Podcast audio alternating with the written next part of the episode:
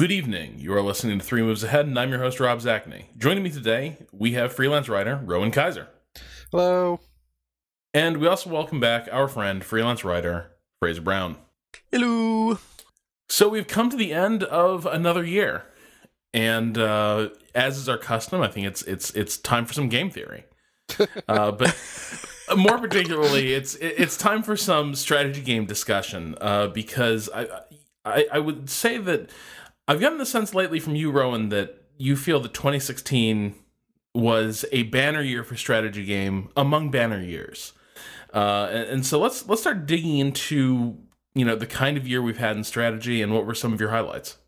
I mean, I think last year when we had this, when we did this conver- conversation, the end of the year thing, I said that 2016 was shaping up to be potentially one of the greatest years ever because we had four major releases, and if at least two of them landed, um, then we would have something to talk about. And those were XCOM 2, Stellaris, Hearts of Iron 4, and Total Warhammer.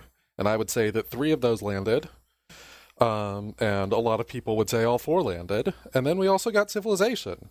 So this was a goddamn year for strategy games. Like this is those are the the big names that went on, and then we just got this marvelous grab bag of um, all sorts of basically any subgenre had at least one game that was really really good this year, and it's pretty easily the best year for strategy games that I have seen since I started doing my writing about six years ago. Um, 2012 had Crusader Kings 2 and XCOM, so that's pretty difficult to beat, but I think this year kind of did, and it might be the best since like 97 or 98, one of those Alpha Centauri, Gettysburg, yeah. StarCraft years that was just utterly amazing. But I would say that this this year, like, you can't really go wrong if you just pick that one game in the genre that you happen to be interested in. It's everything's got something. I, I can't imagine anyone not being able to find like five games that they loved in the genre this year. And if they couldn't, then maybe they were actually looking for like adventure games all along. Because they're just there were some there were, there were some, some, good, good adventure, adventure, games, games. too. Look, it was a good year overall. Like I like strategy games had a great year, uh, but it was kind of I think the theme of 2016, at least in games, was uh, it's it's a pretty it, has been a terrific a terrific year uh, for games. Again, and, and nothing else, but but games are great. um, we really needed the escapism this year, I think. Yeah, I mean, you know, so I want to say, like, as I was sort of thinking through what what came out in this last year, and, and Rowan, you already hit some of the highlights, but uh, I, I, sort of, you know, did the every December I open up the Wikipedia article on like the latest year in in games and start going through it, and I'd forgotten that like Homeworld Deserts of Kharak was like right at the start of the year, and so was Darkest Dungeon. Uh, you know, it's it's been such a good year that it's easy to forget that like we were barely out of the New Year's break before we had some some really extraordinary uh, strategy games appearing, and uh, I think here at the end of the year, like Homeworld is still still one of my absolute favorite games of the year. Might actually be my favorite of the strategy games that came out. You know, like there's there's an emotional resonance I have with Homeworld that that I don't have with with most of the other games on this list. I think I remember when we recorded this last year we knew that Homeworld was was was coming out like in a month, basically. I think we I were, talked we shit. Like, I may have talked shit. Yeah. I mean, there we, there's all kinds of reason to be skeptical of it. Mm. Uh, I, I don't think I don't think anyone expected it to be. I don't know about the best RTS, but one of the best interfaces I've ever seen in a strategy game, and a really good RTS alongside that it was definitely the best RTS of of the year. Yeah, if we're going to go by genre here, the RTS was probably the weakest in terms of numbers, but yeah. Homeworld came out of nowhere and was fantastic, and I'm not going to complain about that. I think for me, Homeworld was a reminder too of how much I miss like good strategy game campaigns. And that's sort of where I've come down with this game is like it was a it was a really good RTS um, maybe not like you know a company of heroes level achievement or, or or something like that but like still really really good Uh, the multiplayer was was fun. Like I think I think Fraser, you and I had an absolute blast, uh, sort of, sort of playing cat and mouse uh, through through the desert. uh, Yes, for, I for was a few very weeks there. much the mouse. What I was very much the mouse. I, I do recall uh, you you, had? winning. You had some good games. I think I had a good game. Well, I did not see that uh, that that onslaught coming. Let me let me just say that that entire game where I was sort of trying to stake out every hole in the desert, every watering hole in the desert, and keep you from from getting an economy going, and uh, and then and then Fraser sort of sneaked his his entire army to this one resource patch, spent everything on just one roll of the dice. Um, it was a, it was a big risk. I Yeah. I invested every. If I hadn't won that battle, then you would have won that match. Yeah. I I had I sent everything, including including my uh, my mothership. Yeah, the carrier was like the point of the spear, and Yeah. it just came ripping through. Uh, it was great, but Yeah, it's I- fantastic. I, I think Homeworld it had a it had a really good campaign. Uh, lots of, of memorable missions with with cool like scenarios that that you get into. Um, I love the art style both in the cutscenes and and in the game. Like it's just it's a it's a beautiful game. It's it's got that very homeworld uh, sort of sparse aesthetic, um, but it's a game that sort of exaggerates memorable details. Like when I was going through my screenshot bank um, a few months back, like it's just a game of like you know gorgeous you know m- missile trails across the desert surface and like exploding tanks and like there's just glorious chaos uh, in in every frame. Um, so it's you know it, it it was just kind of a what's what's the way to put this? I think a lot of RTS games sort of get hung up on being these like uber competitive um like opuses, right? That's that's kind of the way the way I put it is that the entire focus is is building this like meticulously balanced, ultra demanding, uh, competitive RTS. Homeworld the Homeworld kind of started from a different place, which was let's build a memorable setting and aesthetic and story uh, for an RTS. and user experience. Yeah, that's that's a very good point. Um, Rowan, you, you mentioned that that interface a couple times. What was it about the what was it about that interface that stood out so much to you? Um, like it just seemed to get all these little details of things that annoyed me in RTSs before right. Like it had, uh, it was like this huge map and these deserts with these wide open desert spaces, and you didn't necessarily know where you were fighting or not. But when you did, it just gave these little subtle touches, like oh, the fight's in this direction. If you so you scroll this way, you'll find it. Um, like it, it would flash red more on that side of the screen when there was an attack on you know to the right, and then you scroll right, and there it is. Um, the the sort of overlay, tactical overlay thing that Mm. a lot of games try to have, and I never use in any of them, was really useful. It's just like you're constantly pressing. I think it was spacebar to go into that tactical overlay and get what you need to do done there, and it becomes just like a second nature. Um, it's not necessarily an interface thing, but the way it used formations was just really satisfying, especially after um, I think I played it like four months after the last StarCraft 2 came out, and StarCraft 2 is just like, what's a formation? Who cares?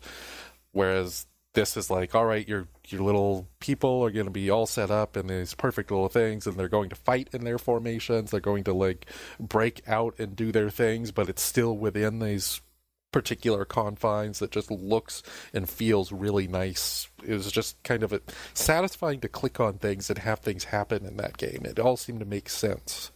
It was it was a bit minimalist, bit you know didactic, a bit like the original Homeworlds, really. Very much Um, so. and yeah, it it worked. It was, and it's strange to play a game with an interface that makes you feel nostalgic as well.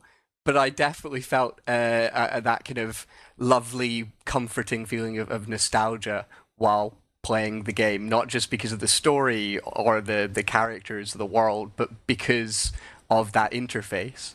And I think it obviously it helped that that not long before we had the Homeworld Remastered collection, which is also excellent, but was 2015. So we'll skip over Yeah. that. Um, but it, you know, it that reminded me how much I loved those games, and then so I was very much prepared to love Deserts of Kharak, and it was fantastic.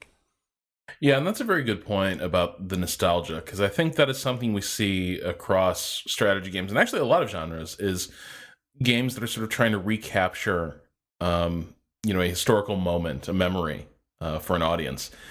And Homeworld does a very good job of evoking those fond memories, but actually providing a ton of upgrades that don't make it feel like it's a entirely new new animal. You know what I mean? Like Homeworld is Homeworld has a much much better interface than than the original Homeworld did, right? Mm-hmm. Um, but it always feels like consistent and of a piece with Relic's original original vision, uh, which which I think is is really really cool. And before we you know move on from the early part of the year um, so I've been playing a lot of Darkest Dungeon uh, lately, and I'm totally gonna say like this is a strategy game. Like it's it's. Oh yeah, uh, I think it's somebody. XCOM. There's there's no. It's, it's not a question. It's XCOM.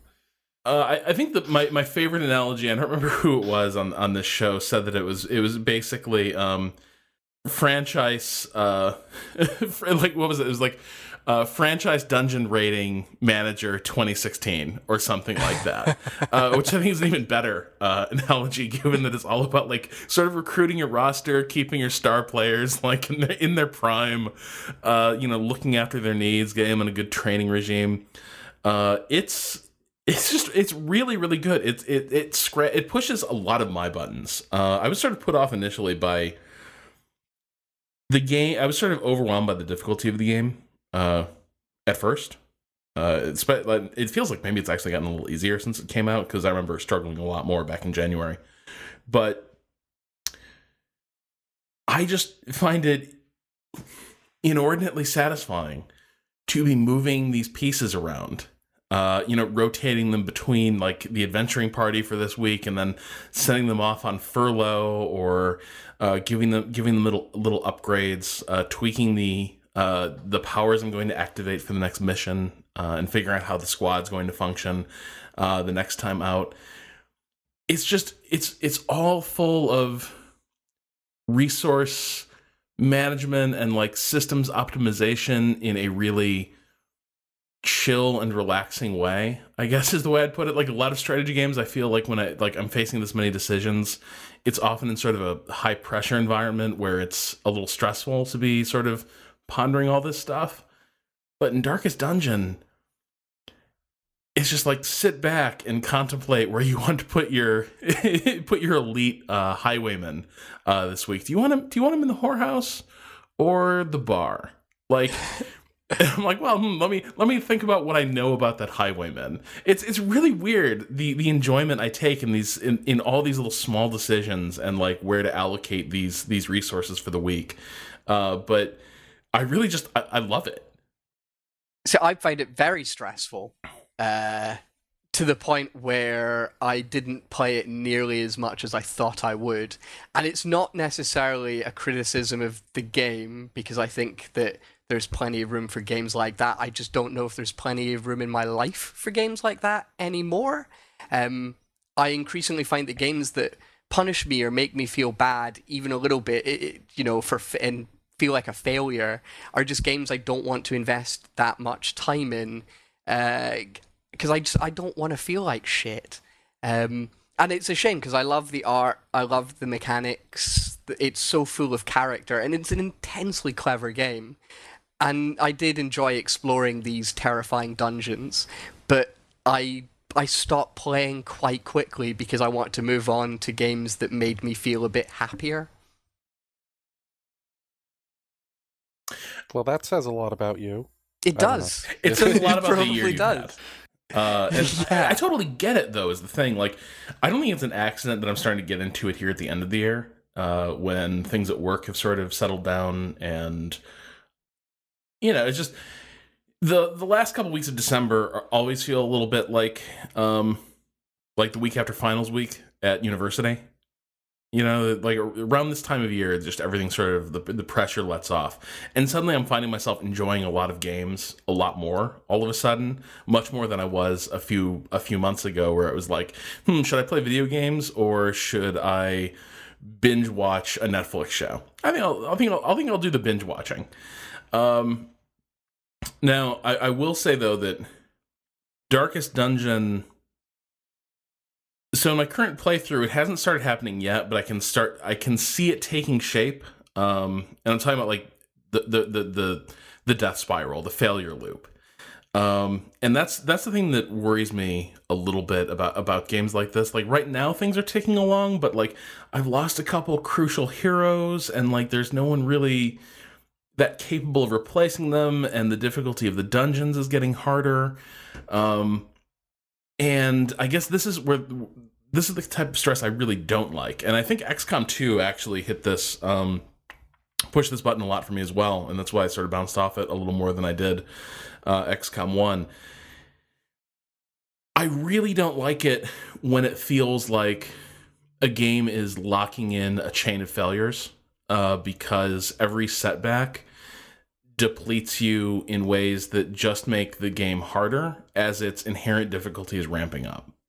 Uh, one of the key things that makes Darkest Dungeon different from XCOM 2, especially, and XCOM 1, um, is that like that that thing where you were talking about how it was calming for you and you just got time to make your decisions is it's in the game. You can't lose. Like you can lose key heroes. You can be set back by you know weeks or months but you there isn't a thing that's going to come and say here is game over.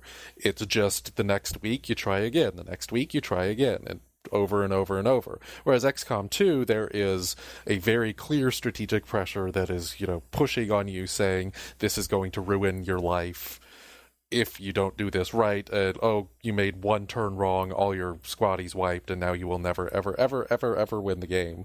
Whereas Darkest Dungeon, even if you have your best heroes wipe, you know, the next week you start building up new heroes, and maybe that yeah. is sufficient for saying I just need to restart this or I need to move on to something else, but it's not going to be inherent in the game. It's inherent in your motivation, and um, I mean, I think this was my biggest problem with XCOM 2 was that it just didn't have that difficulty loop quite right in a way that made me constantly being like, I need to reload. I need to reload. I messed up one little move. I need to reload. Whereas Darkest Dungeon, like, you can't do that for one thing. I mean, there were, you can like hard reset and get out that way, but it is a game that is explicitly designed around permadeath and every decision being permanent. And because of that, because there is no quick load, it knows exactly what it is in a way that XCOM 2 doesn't. But you, uh, you can get stuck for a while, whereas with, with XCOM, yeah, you might get into that kind of failure loop and, and you're screwed. Um, yeah. It still feels like progress is being made, but Darkest Dungeon has these moments where you just feel like you're stuck and you're just trying to get better and you're doing another little adventure that turns into a terrible misadventure and you try again. And that's why I prefer the progress that you get in XCOM 2 and and indeed in like Banner Saga 2 where you mm. can massively like you could make terrible decisions but you know outside of the, the strategy layer and in the, the narrative layer and lose people and stuff like that but your caravan is still moving forward and you're still progressing through the story so no matter what you do you're still going somewhere and i find that even when i'm really cocking up, I still actually find that a little bit more relaxing because I don't feel like I'm trapped.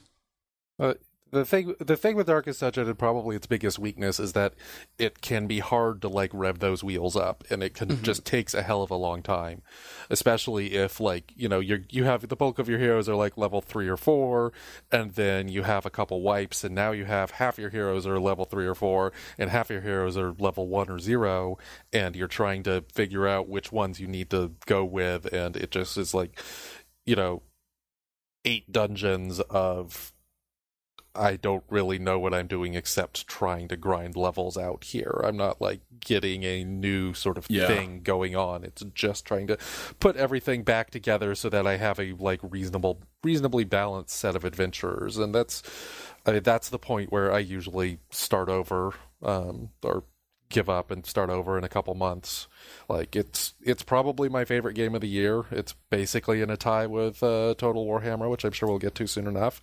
Um, but it's definitely got this like stalling out of all right, you just need to do some repetitive stuff for a little bit too long.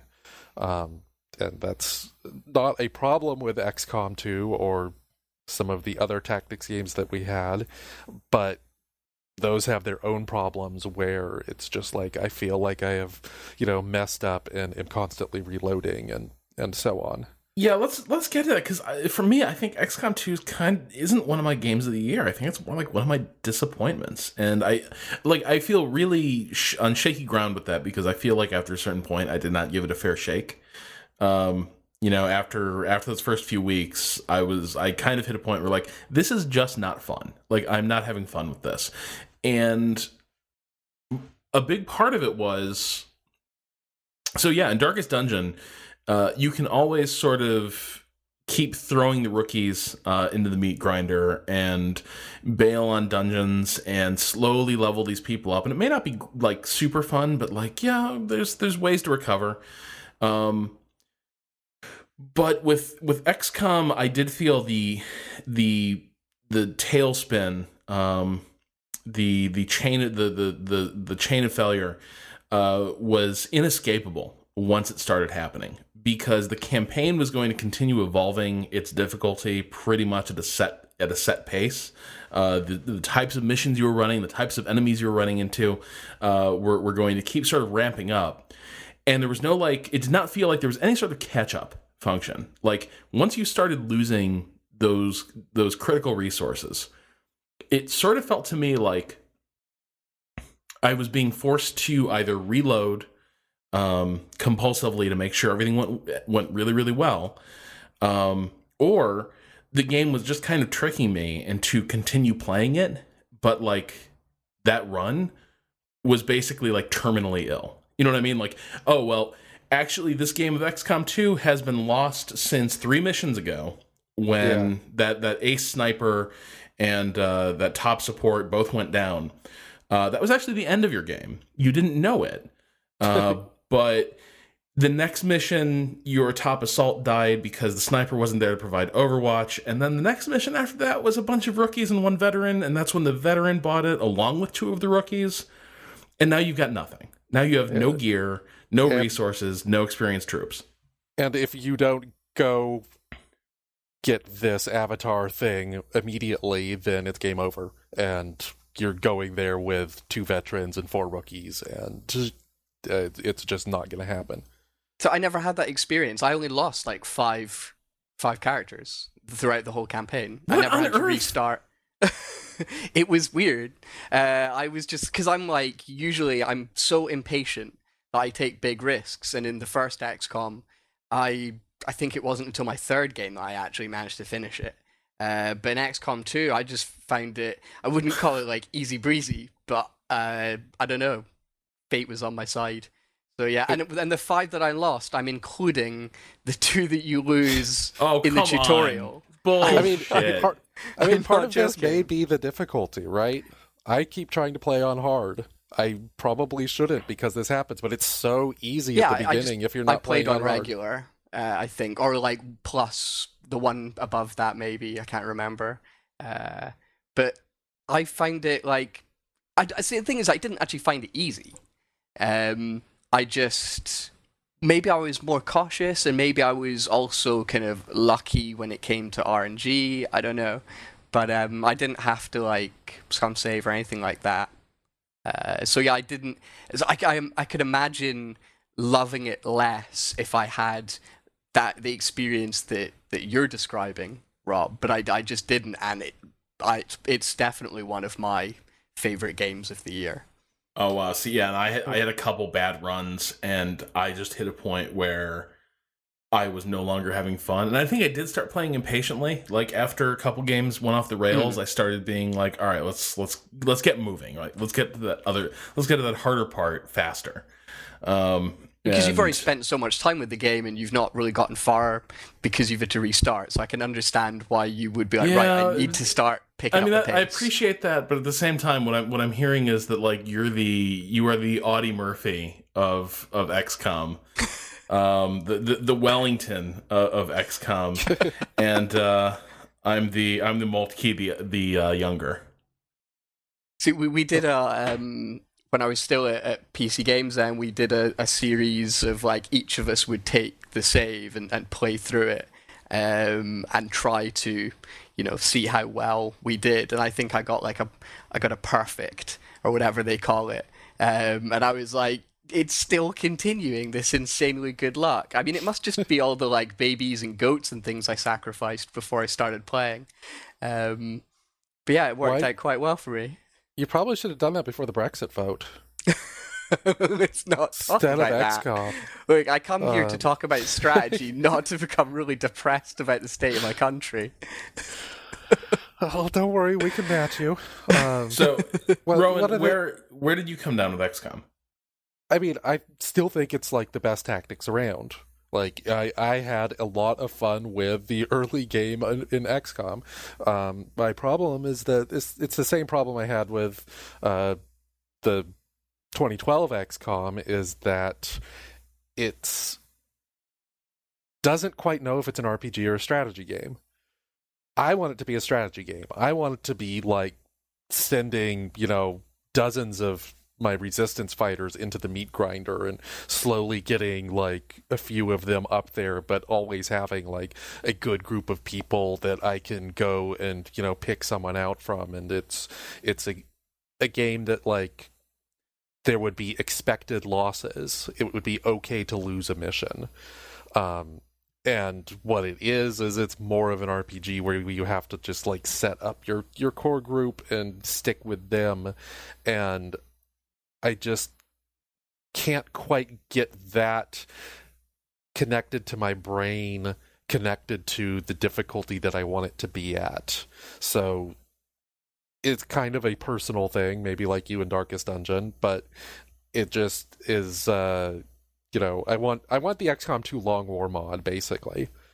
and even that like eventually turns into save scum hell, but I want I think I said this on when we did the XCOM 2 podcast. Is I want an XCOM 2 that's designed around not reloading.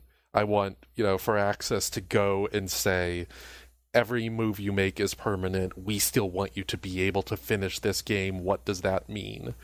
And it's just not the game that it is. And I, you know, was never able to resolve that. Um, I wanted to talk really quickly. I just started playing Shadow Tactics, which came out, I think, in late November. And it's a Commandos style, sort of like part puzzle, part tactics game. But it basically says, like, here's this sandbox, here are your goals. You need to be saving and reloading constantly. It is a game that is built around save scumming, basically. Like, it gives you a warning if you haven't saved in the last minute and you die very easily and very quickly and then it's like here are your your saves go back at it and it's like here's a game that knows exactly what it wants to be it says you know go experiment and if you mess up just pop right back in and try something different that's fine and like so it's sort of the reverse of a darkest dungeon that says everything you do is permanent but since it knows what it is, it's really satisfying and kind of calming in a way that XCOM 2 was not because I spent so much time in the reload screen. And that's uh, it's yeah, it's just I wish Firaxis would like make a decision and go in that direction. Whichever direction that it is, is I just want it to happen. One of my favorite things about XCOM 2 was actually watching you, Rowan, recreate every X Men, yeah. Uh, which was that- delightful. But, uh, but that's part of the thing is that you know I go and I create like 150 characters. I think I ended up with. I want to see more than 10 of them in the game. Sure. But the g- game that it wants me to play has you know 10 or 15 characters, and I the, the, I just couldn't quite wrap my mind around that. I ended it with like stormtroopers and clone troopers from like throughout the ages, like because Yeah. there was there was a mod that it, it was a really good mod as well. It looked the the actual quality of the armor was was surprisingly high. Um, so it was quite by by the end of the game, just everyone was decked out in fancy stormtrooper armor.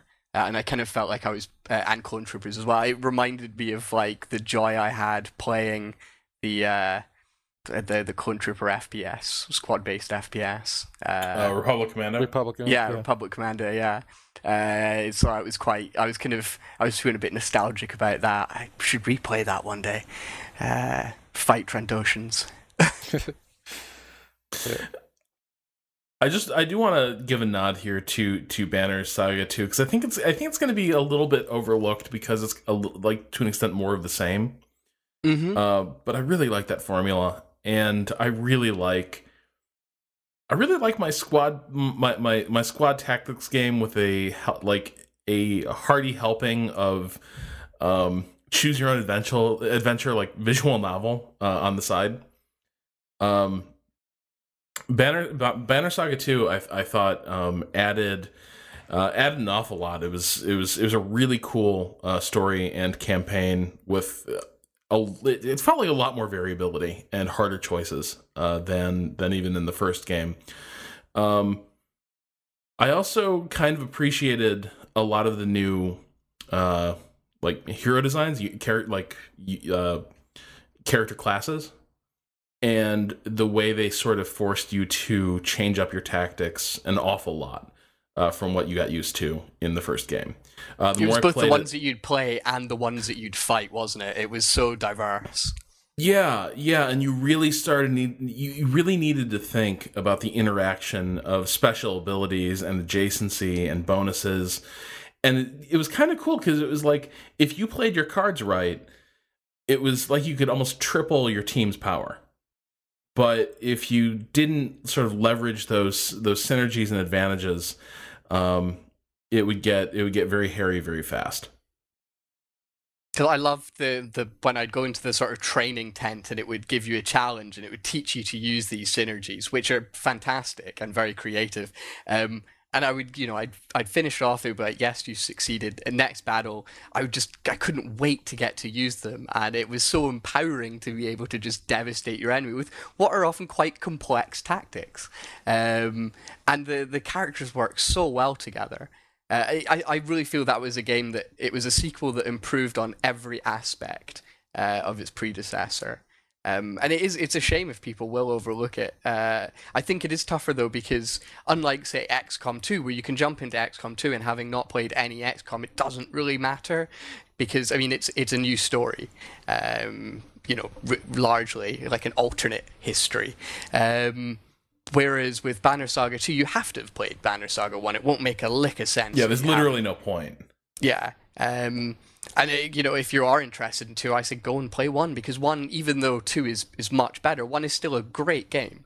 Um, but you'll really be you'll be looking forward to two the most, I think, because it is just. Uh, yeah, it's fantastic and, and beautiful as well. I mean, we were talking about that with, with Homeworld. It's nice to be able to appreciate how stunning uh, a strategy game can look, uh, and it not just you know look like space marine people in StarCraft who are just fighting. Uh, having vistas that are properly eye-catching and evocative uh, is yeah. I uh, thoroughly enjoyed exploring that dying world. So I noticed a couple months ago, like October or so, that Banner Saga 1 was updating in my Steam library, and I clicked on the View News because it was a pretty significant update, and it was like, we've rebalanced the final chapter in order to, you know, make it possible for humans to complete. And uh, that might actually get me back in there because I never quite finished the first They one. they and- may have overbalanced it to be honest. Like cuz I I totally got stuck on the last battle uh back in like 2015 and right when the second game came out, I went and replayed the first game and was like, all right, it's, it's sort of approach the way you approach FTL, right? Where it's like, okay, now I get it. Now everything's got to be about preparing for this for this final encounter. And I just showed up and basically like walked up to the giant monster, shot it with the magic arrow, and just put it down uh, to the point where it started to feel a bit more like a murder. Um, No, no, this was after that. This was well after Banner Saga 2 came out. This is like recently. Oh, so maybe they bounced So it they- again. Yeah, they they redid they did it a, another time, and uh, yeah, I don't know. They, I I I want to play Banner Saga 2, but I never did finish Banner Saga 1, and the issue was the supply and renown system. oh my uh, lord. which just didn't really. It was a good idea that didn't really work in the first game, but in the second game, it's a lot more easygoing. You have so many more options, and because you all the actual challenge is is when you have such a large army uh, trying to divvy it up and actually see like who do you want to tr- properly invest in rather than feeling like you don't have anything and there are little things like you can send your guys out uh, your warriors and your civilians to go and gather supplies Yeah. so there is the sense of struggle and that you're kind of on the run and fleeing devastation and it's all like apocalyptic but at the same time it, that's more like thematic rather than you feel like you can't do anything because everything's fucked up um, the balance also- that they struck in the second game is much better I also just like the greater feeling of moral compromise uh, throughout a lot of that game. Like Oh, it was yeah. really easy to feel everyone was like you were always the good guy in the first game is how it felt because like it was really easy to identify with Rook and Alette and their escape from uh, from from the dredge. Uh, you know, they're just they're they're simple farmers. They're good people. They're just trying to survive. This second game, you can take that that band of mercenaries in a couple different directions and it always feels like you are sort of battling against um, your own savagery uh, to an extent, and and they even pull that off in, in some mission design. Like there was this mission where, um, like I came to a really hostile village, and I don't know what it was. Th- There there was some sort of story event that made me think the right decision was to storm the village, and the mission begins and the minute it starts, you see what you're up against, and it's like all level one enemies. It's like some crummy archers and shitty spearmen who are animated carrying like pitchforks and everything. And your guy is just like clean house. It's just a complete massacre. And like sort of even in the te- even in the in the squad in squad combat uh, battle, you start to feel icky about what you just did. You just know you screwed up uh, because of like just what a slaughter this battle is turning into. I kind of dig how how well the game brought that out. it's it's the way because you said savagery before, and I think um, I get what you mean, but I feel it's more about trauma, um, because that's very much what the the game is about. It's one of the key themes of the game is how Rook or deal with serious trauma, um, and I and I found it traumatic. Um, and that kind of inspired me to make certain decisions which I feel very bad now about in the light of day. Um, but I very much put myself in in in Rook's mindset, and it was it was just a bizarre feeling, especially in a strategy game rather than like an RPG, which you'd maybe expect that more from. Uh, so yeah, something quite special, I think. I think most of these tactics games are, you know, RPG enough. Yeah, there's definitely uh, an RPG layer in most of them uh, these days, uh, especially. Um, I don't know if either of you guys played Fire Emblem. Um, But- not No, the, it's not the been on new one. I played Awakening, uh, Yeah. but I didn't get the latest one, which I hear is good but not as good. Yeah, I just want to spend a minute or so on that. Like January through March was just like tactics game after tactics game. It was everything about it was you're moving little people across squares. It was kind of incredible, but also overwhelming. I never did get to Banner Saga 2 because of this, but um yeah, Fire Emblem Fates seemed to try to take everything that made Awakening such a great tactics game and ruin it without actually like changing the core gameplay. So you've got this core idea of like you're moving your little JRPG people and they're making friends by fighting together. That's just such a great idea. It's, you know, one of the best systems in RPGs slash tactics games of the last several years. And then the Fire Emblem Fates is like, oh, we're going to have it be three different games. One of them is boring, the other one is too hard. The third one, you have to beat the other two for it to make any sense. And, like, it's just this conceptual mess, but the making your JRPG little people be friends by having them fight next to one another within a quite good tactic system. It's no XCOM 2, but there's still a good game in there. It's just divided into three different games. That is my Fire Emblem. That is so strange. I'm kind of glad that I didn't bother. I'm probably going to pick it up ev- inevitably. But don't you have to get because there are two versions of the game, like the box game. Like you actually have. Do you have to buy both? and, and then there's a third version that is like technically kind of considered an expansion but it's the real story so basically there are these two kingdoms that are at war and there's a you know an ancient evil behind them manipulating them and one of the kingdoms Whoa, that's is kind of- crazy. yeah i know right one of the kingdoms is dark and one of the kingdoms is light and if you at the start of the game you're presented with a your character is presented with a choice like which one are you going to go with your adopted family or your real family? The good guys or the bad guys or whatever.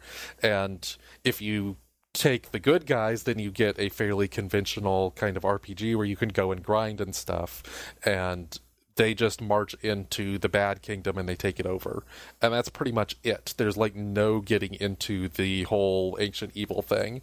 And it's just kind of a really boring variation on the whole th- story whereas if you take the the bad guys route which is fire emblem's conquest um then you get into like this morally complex story with whatever and you don't have the RPG like I can go and grind stuff. It's just a set of scenarios that you have to do one after another of increasing difficulty to the point where is just not actually all that fun. They they turn into like very specific puzzles where you have to get everything right and have the right characters still alive because there is permadeath if you want it. But even if you don't have the permadeath on, if your characters aren't leveled up enough from the previous things that you can't go back and play again, then you're screwed. So it's it's just not a really great experience. Whereas the original Fire or not the original, but the previous Fire Emblem Awakening was kind of both of those things. It was hard, but you could go and grind, and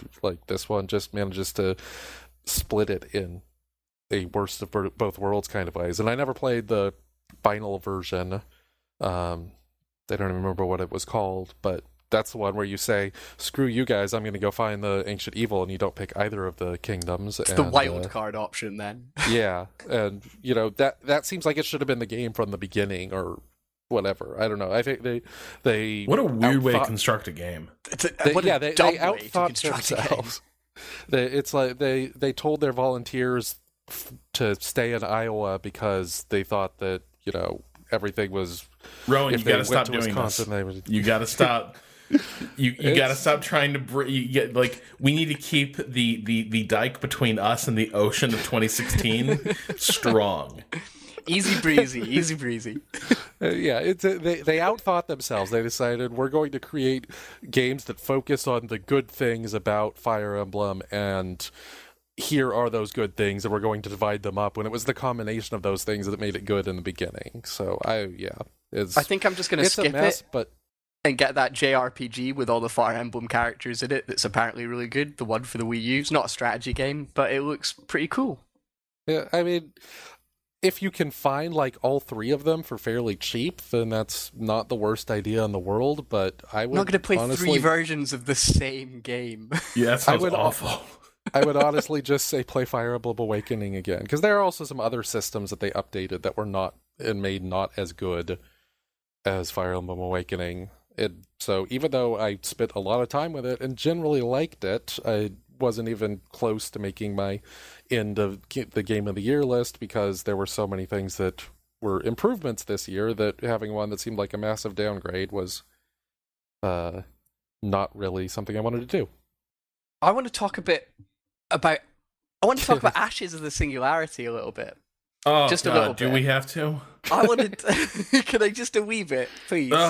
Um, so because we were talking about like, you know, how Homeworld uh, felt so refreshing while also feeling quite evocative of of these kind of brilliant uh, space games, even though it was on a on a planet, um, and how much personality it had.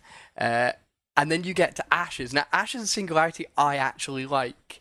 Uh, I think it does a lot of cool things with unit formations and epic scale battles that a lot of games recently have attempted, Planetary Annihilation, and sort of sucked at. but Ashes does really well. However, I did find myself kind of, I, I find myself giving up on it quite quickly because I have found myself needing that personality, needing either a good story or decent emergent storytelling. Um, you know, it doesn't have to be some sort of scripted narrative, but I just want something inspiring me to fight. And Ashes does not have that. It is very plain factions uh, that you can't really care about, and it's all about the actual factions fighting each other. That's the only important thing. It doesn't matter who they are. What matters is they fight. And the campaign is more preparation. And I think that, that actually they've said that's what the campaign's about. It's not meant to be a, fun story. It is about preparing you for multiplayer and skirmishes. And as someone who doesn't really play a lot of strategy multiplayer unless it's with friends, you know, I don't like just randomly fighting someone. Uh, I only get pleasure if I'm like defeating someone I actually know, um, or uh, you know, more likely being defeated by. So it didn't feel like there was anything kind of left for me to do after I'd played it for however long I played it for. It really wasn't that long, but I think in any other year, Ashes would have stood out. Uh, especially mm. since these days we are maybe struggling to find decent RTSs to get excited about. What what didn't you like it about about it, Rob? Because I know you really, you just you never really got into it. Yeah, I mean, I, I actually think your diagnosis is really good. Like there are interesting things, like mechanically. Uh, it, Ashes is is kind of an interesting game. The whole meta units concept uh, is is really unusual and kind of exciting to see that at work. But it is so utterly lacking in personality, and it's not just that. Like we we all know that like games are not like pure mechanics, right? Like this is like, or I mean, they really at their best shouldn't be. I guess Reiner Knizia you know Euro games are are maybe an an exception, but you know what makes you get into an RTS is not some uh, like platonic ideal of of the right pace of a game and the right like you know resource uh, allocation trade offs and the the correct uh, rock paper scissors balancing. Um, so I mean, I I think Ashes is so weak on theming that it actually even interferes with your ability to appreciate what's going on.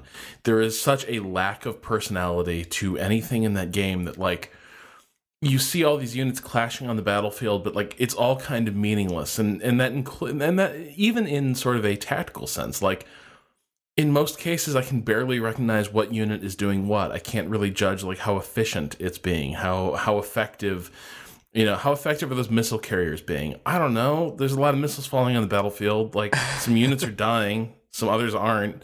Like it's just it is so hard to sort of read what is going on. Um it's it's hard even getting a sense for you know how the two sides even differ in, in, in a battle. It feels like everyone's just sort of like fighting with clone armies. Um, the meta units end up feeling a little bit like at a certain point you're throwing giant RTS sumo wrestlers uh, at each other because they're just weighed down with different units and they just start like wailing away and you keep feeding more units into the battle. And it looks kind of cool, but not that cool because like it's kind of an uninspiring looking game. Uh, but yeah, it's just there's a cool concept in Ashes of the Singularity. Um, that hopefully gets carried forward into a more interesting game. But yeah, I just didn't. I don't even think in a different year it, it stands out that much. Like it's it's just it's it's too plain it's it's too plain of a game. It's too it's too uninspiring. You know what I mean? Like yeah, if it were the last RTS on Earth, I'd be like, well, that genre's gone. Like it's just like there's nothing there's nothing to inspire you. There's nothing to excite you there. Uh, so I'd argue though that, that other games in that legacy do have more personality though. I mean, I didn't like Planetary Annihilation, but there's no denying it had a hell of a lot of yeah, but there was a lot of personality, right? Um, Mm. It was it was art style pretty much. Well, yeah, it, yeah, it Um, had a twee art style. If that's Yeah. if that's personality, sure. Yeah, I mean, I Um, actually thought the art style was really good. I really liked the art style. I didn't really dig the game at all. Um, and then I, I'd say like, and maybe it's just because I fucking love giant robots, but I really, you know, it's, it's the same with SupCom. I thought it had quite a lot of personality as well. Certainly more so than Ashes. Um, Well, it actually I- had a slightly more involved campaign. there was an actual Um, story that I felt yeah. like I I can't I honestly couldn't tell you anything about the Ashes story, even though I played it this year. Um, God, I started. I, could started s- trying to make headway on that campaign, and I just I couldn't.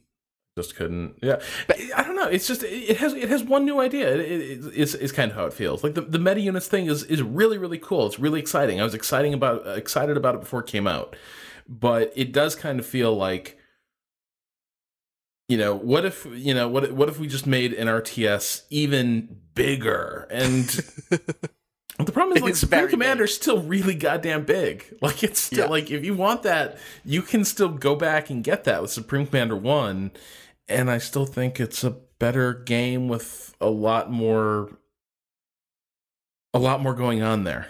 Uh, it's it's a prettier game. You know what I mean? There's there's there's a whole bunch of reasons. There's there's a lot of like things that are hard to put my finger on with why Supreme Commander works and a game like Ashes doesn't. But like Supreme Commander just seems to have um you know a, a lot of personality. It's not just that there's giant battles happening, but I think the battles just like look kind of pretty and wondrous. I don't think Ashes ever really does.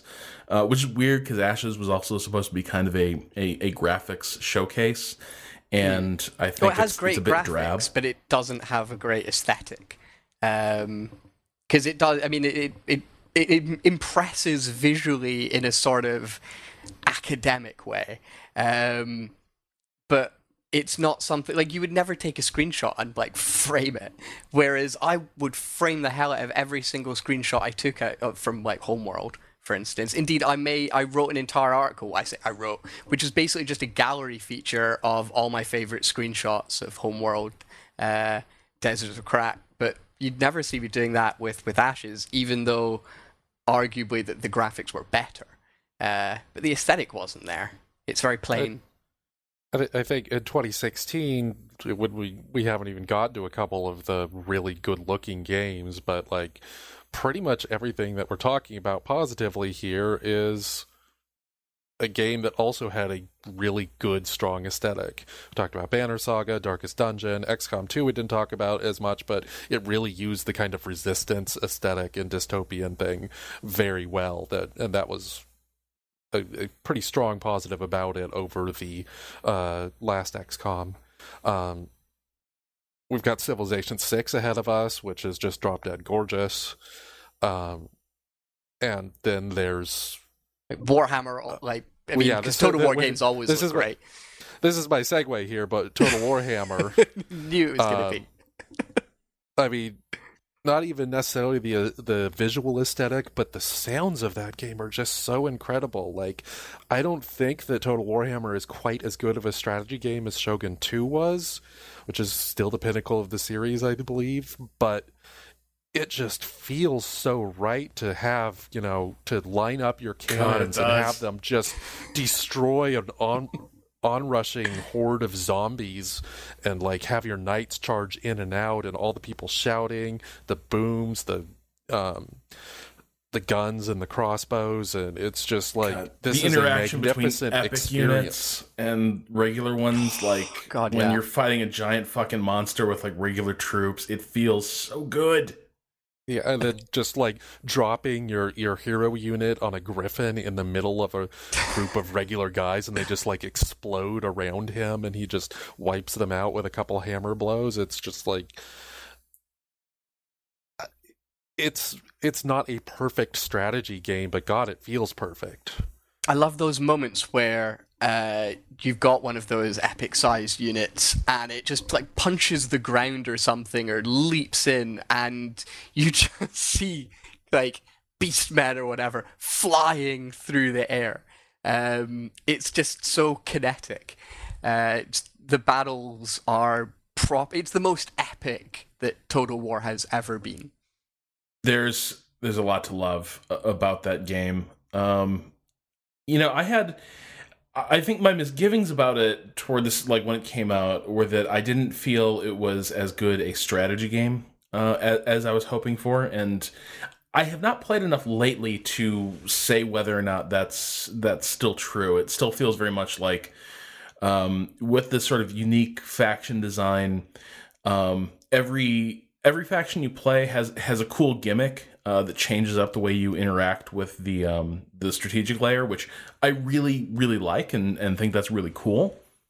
But at the same time, it also kind of felt like.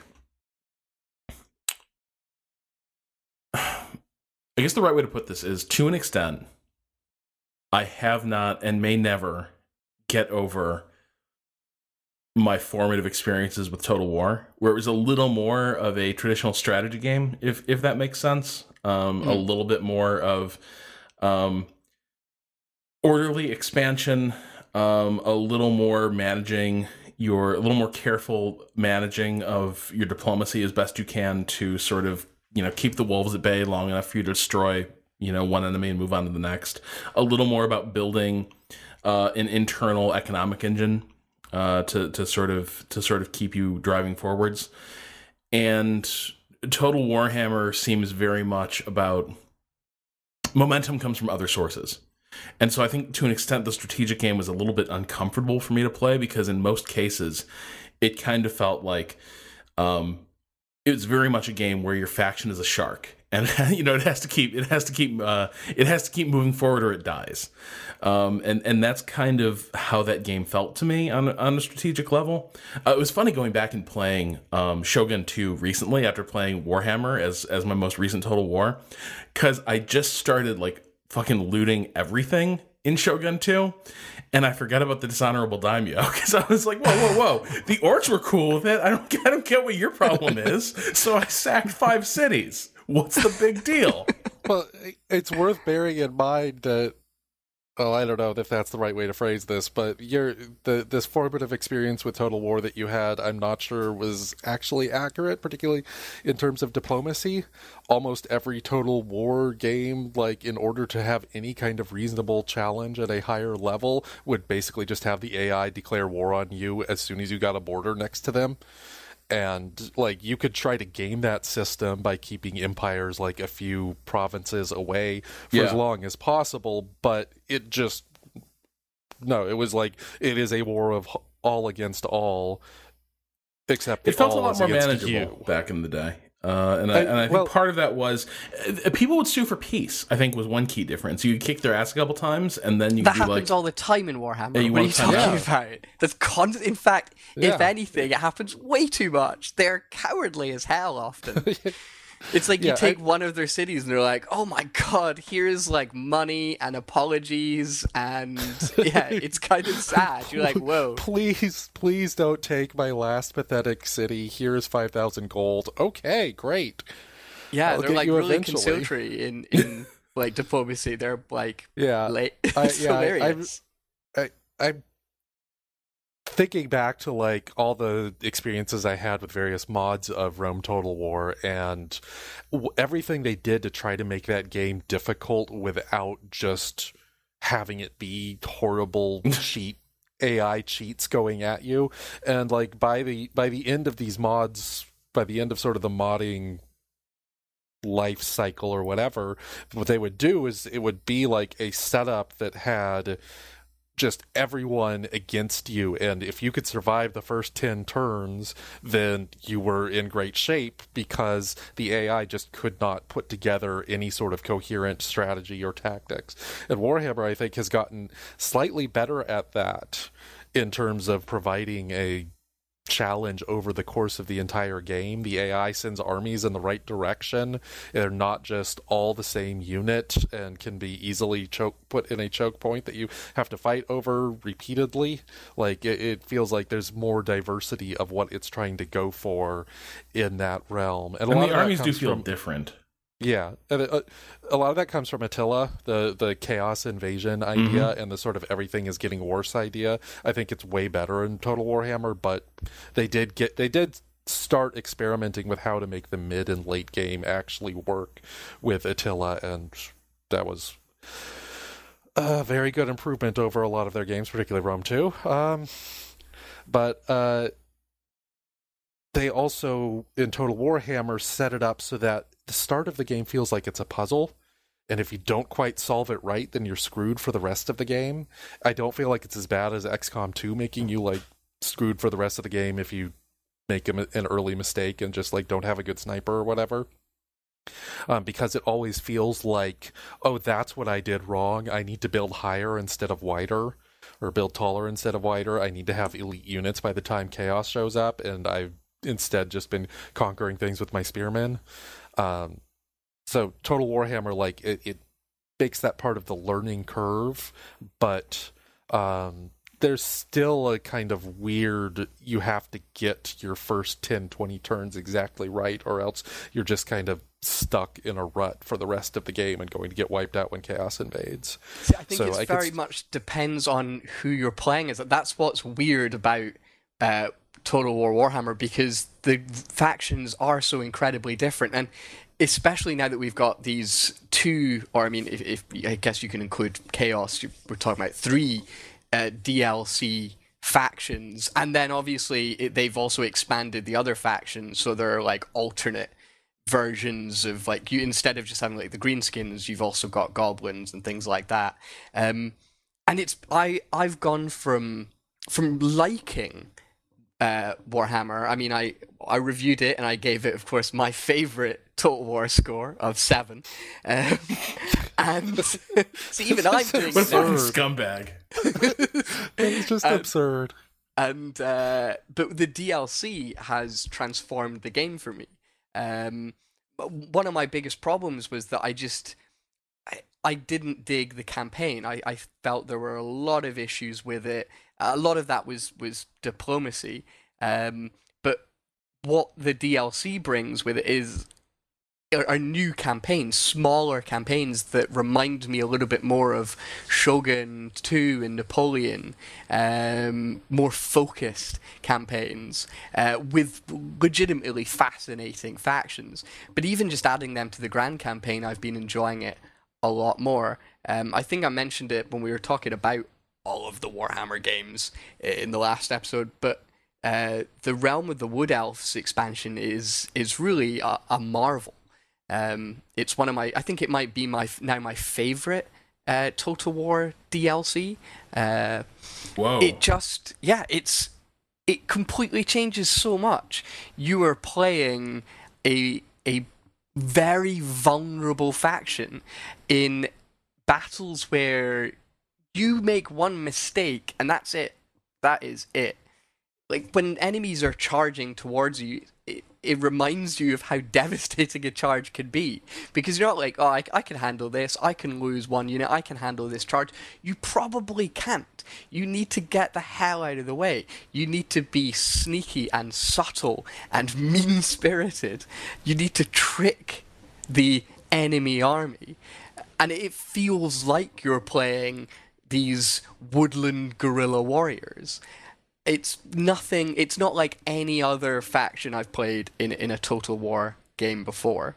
And it's not the sort of thing that I'd normally even enjoy because I hate sucking.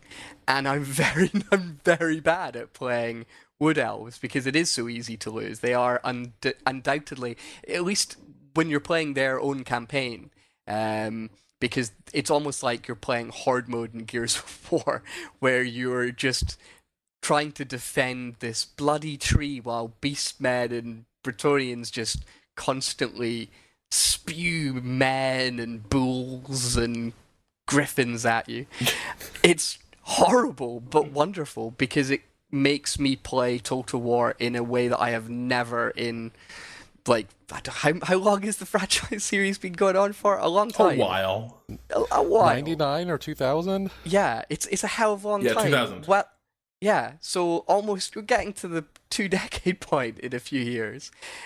And I've never been forced to reevaluate how I play the game to such a degree. Uh, it's it's weird because it's depowering, but also empowering. It's it's I, simultaneously because when you when you're scared and you're forced to rethink everything and hide all of your troops basically creating these traps where you're just trying to draw enough big units in with and you know you're going to have to sacrifice so much to get this done but then you close the doors behind them, the archers appear from the side, and when a plan actually works and an army just crumbles beneath your like frail, blonde-haired, pretty little elves, it feels amazing. I mean, 90% of my battles it didn't end like that. but when it worked, it was the most fun I had in in a, in a total war, at least in a, in a Warhammer, a total war Warhammer battle. Uh, and, I, and I Sorry, go ahead. Even like if you're not playing as the elves, um, when you look at the campaign map, like I had two major problems with the game, or only two major problems is probably a better way to phrase this, because um, I loved it from the beginning. Uh, but one of those issues was that the map doesn't feel, or it, initially the map didn't really feel complete, both in terms of who you can play. You only had four or five options, and they were very distinct and different options, but it could feel repetitive if you're just trying to do the same thing over and over. And now they've especially filled in the western half of the map.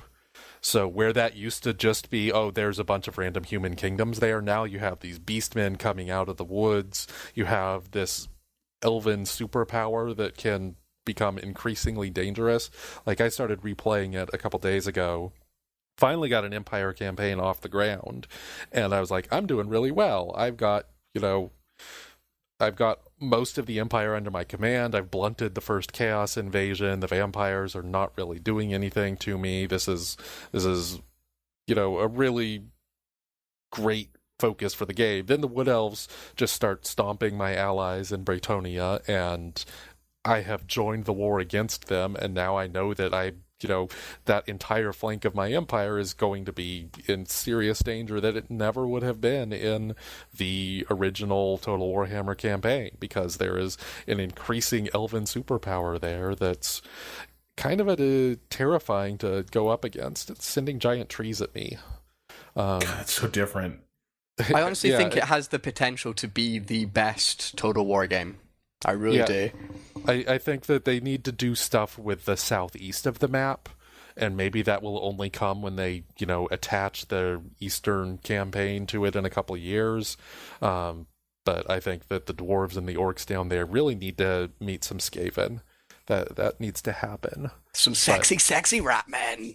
Yeah but like just look looking at you know your options when you start a new game now there were four or five when i played it the first time because um, chaos showed up you know at some point when i was playing. Uh, now there are like I think 11 different campaign options, including dwarves and orcs in the West, where they're actually going to have to fight humans they might have to fight the elves. They might have to fight the beastmen. Where like I played a whole dwarf campaign where I fifty percent of my battles were against the orcs, forty percent were against chaos, and ten percent were just like story battles where I was on the side of the humans, and that was just not not a really great feeling for the entire game is like I want to be able to fight against all these other factions because the dwarves are really cool against the vampires because they're all missile weapons. The vampires don't have missile weapons. Uh, but now there is a dwarf campaign that's right in the middle of all that, and it's really helped just kind of the overall feeling of this game has the right amount of variety and um, this is way better than a 7 out of 10. Oh, yeah, um, definitely. oh, no, I completely agree. I completely agree. Uh, the, it actually feels like total war now rather than you are playing a campaign and you have an enemy and probably chaos will show up too. Mm-hmm. Whereas yeah. now it's like, oh, anyone could be your enemy. They could come from anywhere. Um, and when, there are more surprises when it started, I would recommend people play the Empire because the Empire was actually likely to fight every one of the other factions. Um, the vampires could occasionally fight the dwarves and the greenskins. The dwarves and the greenskins just really didn't have to see m- many of anybody else except for chaos when chaos inevitably came. So I would say play the Empire. But now there are all these different options, and the Empire is just crazy with the elves and the beastmen coming at them as well. Um, so, so they they still they're still the only one that, or they're still the one that only has the one campaign. But uh, it's they don't they don't really need the other ones like the the greenskins and the the dwarves did. That goblin campaign is terrifying.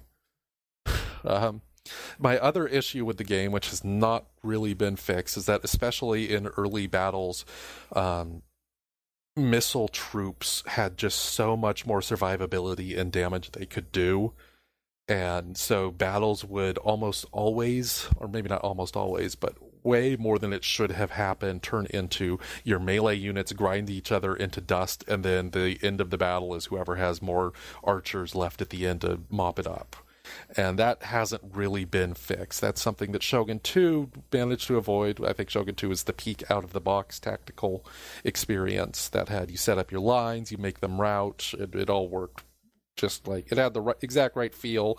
This one, there's just too many battles that end with archers chasing each other across the map for five minutes. This happens even more now with the elves, uh, yeah.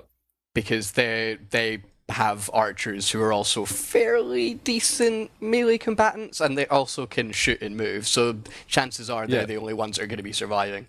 Um, I mean, if you, if you're making the faction based on that, like Yeah, that's it cool. makes It's like it's Yeah. like the um, horse archers in the historical Total Wars, the Mongols or the the the various desert tribes or whatever. Like those things. Like of course they're supposed to be hit and run and a nightmare to fight against because you're just spending all your time chasing them. Of course the Crusader knights are going to charge off into the desert and just get wiped out by circles of archers peppering them incessantly. Um, so that that's that's fine. It's just when the empire feels like that, or even when the dwarves feel like that, that should not be happening, and that still happens a little too much. Um, I have not gotten into like some of the rebalancing mods because they seem to be a little more intense than what I'm looking for. I just want a slight tweak to morale so that things route a little easier at the end of battles, and I think that would make it just about perfect. I'm just I- looking at like the amount of things that we've still got to talk about, and I feel like it would give a man of a more nervous disposition a panic attack. Um, I, I do think I am starting to get front-loaded. antsy over here. right, should we move on? Warhammer was great. We liked it. Yeah, the, the year was front loaded, so I think we're we're probably a little more than halfway done. But yeah, we got yeah, we got some shit. yeah. Okay. Who wants to talk about Stellaris? Oh boy. Because Rowan can actually moan about this one. After you've been Yeah. gushing about Warhammer, you can have a wee whinge about this. I could gush about feeling right. God. All right, let's God not do that. Uh, I think for me, Stellaris ended up being. It was fine. I was hoping for better than fine, uh, and I got better than fine with with Hearts of Iron. Uh, frankly, Yeah. like my my paradox fix came from from Hearts of Iron uh, this year. That was that might actually be my strategy game of the year. It's it's very Wow. very close. Um, that one just clicked with me. Uh, just it it it it looked and felt right. Um, I really really loved just the unbelievable sense of scale uh, you could get as like the front sort of expanded across Africa and uh, Asia. Um, I enjoyed how many like depending on who you're playing, like how completely different the game feels and the challenges you face are. Uh, and for all that it sometimes gets silly, uh, especially once you sort of uh, let the game depart from like any sort of historical realism and you start getting some really kooky alliances and, and political shifts um, such as rowan uh, turning the french into uh, german allied fascists i think within like 15 minutes of the game starting uh, that felt maybe a little hasty Italian. oh that's I, right I, I skipped the German alliance. I went to, to create a Franco-Italian romantic fascist alliance. yeah Yeah, that was it. Was it was startling how quickly uh, you were able to bring France uh, all the way over to uh, to a band of fascists. Um, although it is no that no longer feels so startling. now, fascism comes at you fast. it's it's true. Um, See, I felt really gross when I was because obviously Together for Victory has has just come out, um, and it is it is very good. It adds uh, a lot more character and unique national focus trees and all that stuff to the lesser powers. So suddenly they don't all feel like the same thing with a geographical difference. Um, and when I was playing as South Africa, I kind of I decided to make them fascist until I was like, oh, this is this is way too close to reality. Everyone becoming fascist. I actually had to change. I I stopped playing them and became lovely Canadians who just wanted to spread democracy throughout the world, uh, because it was just too upsetting to be fascist. But I I I found that the the DLC has actually really improved the game considerably because I don't really want to play the big powers. I want to play the at least in those sorts of games, I want to play the scrappy, weird underdog who nobody expects to do anything. And if you try to do that in the base game, and you could do that because the actual national focus tree, the, the kind of default one, the generic one, uh, could actually be quite powerful. But it never felt like it had anything to do with your nation or your history or anything like that. Whereas now there is just so much, uh, and I mean you can you can go like fascist or communist New Zealand, start generate. You can start your own New Zealand tank program and invade Australia, while like befriending the Japanese it's it's crazy the art history stuff that, that comes out of the expansion and it has sort of made me change my mind a little bit about a game that I actually liked but didn't love when it first came out. Now, have you guys played Oh. Together for Victory? no, I haven't played much since release. Um, I like for being theoretically a war game. Um, Hearts of Iron Four really satisfied me as an economic game. Like the way that you juggle your factories, your production lines, your manpower. oh my god, the factory, the, The factory production resources. lines. like it just it's like if you want a game that is about taking a bunch of seemingly complex things and making them all fit in the right place Hearts of Iron 4 does that. Like it's it's my favorite economic game of the year even though I really liked Off-World Trading Company. I was going to say, bloody hell. um, uh, it just like it when you finally figure out how to get like the right amount of tanks getting into production as France or someone who's you know they're supposed to be steamrolled, but maybe if you manage to get this thing going and create the total war mentality of you know all production being devoted to doing the right thing um or doing the right thing for winning not the right thing in general you probably shouldn't make france fascist. Uh like it's just incredibly satisfying to feel all that come together. And part of that is because although it has a lot of like really great sort of feeling tactical and strategic options at the military level the ai just can't compete. And maybe it's better now. I hope it is. Uh, the, uh, no, the AI is still kind of shit. yeah it like surviving the initial german onslaught is as france was really really satisfying up until i saw like when they had a war with the soviets and all of the german units were in the balkans trying to beat yugoslavia and the soviets just walked right into germany like that was a little less inspiring um but just as a group of systems Hearts of Iron just feels nice. Yeah, and good God, the the you're, I'm so glad you brought up the um the economic uh, aspect of it. I think my favorite part of that was just the playing around with when to sunset certain old types of military tech and how to you know you know stockpiling your upgrades so that your armored divisions could like suddenly get a huge bonus midway through the war uh, as as new designs hit the front. Um,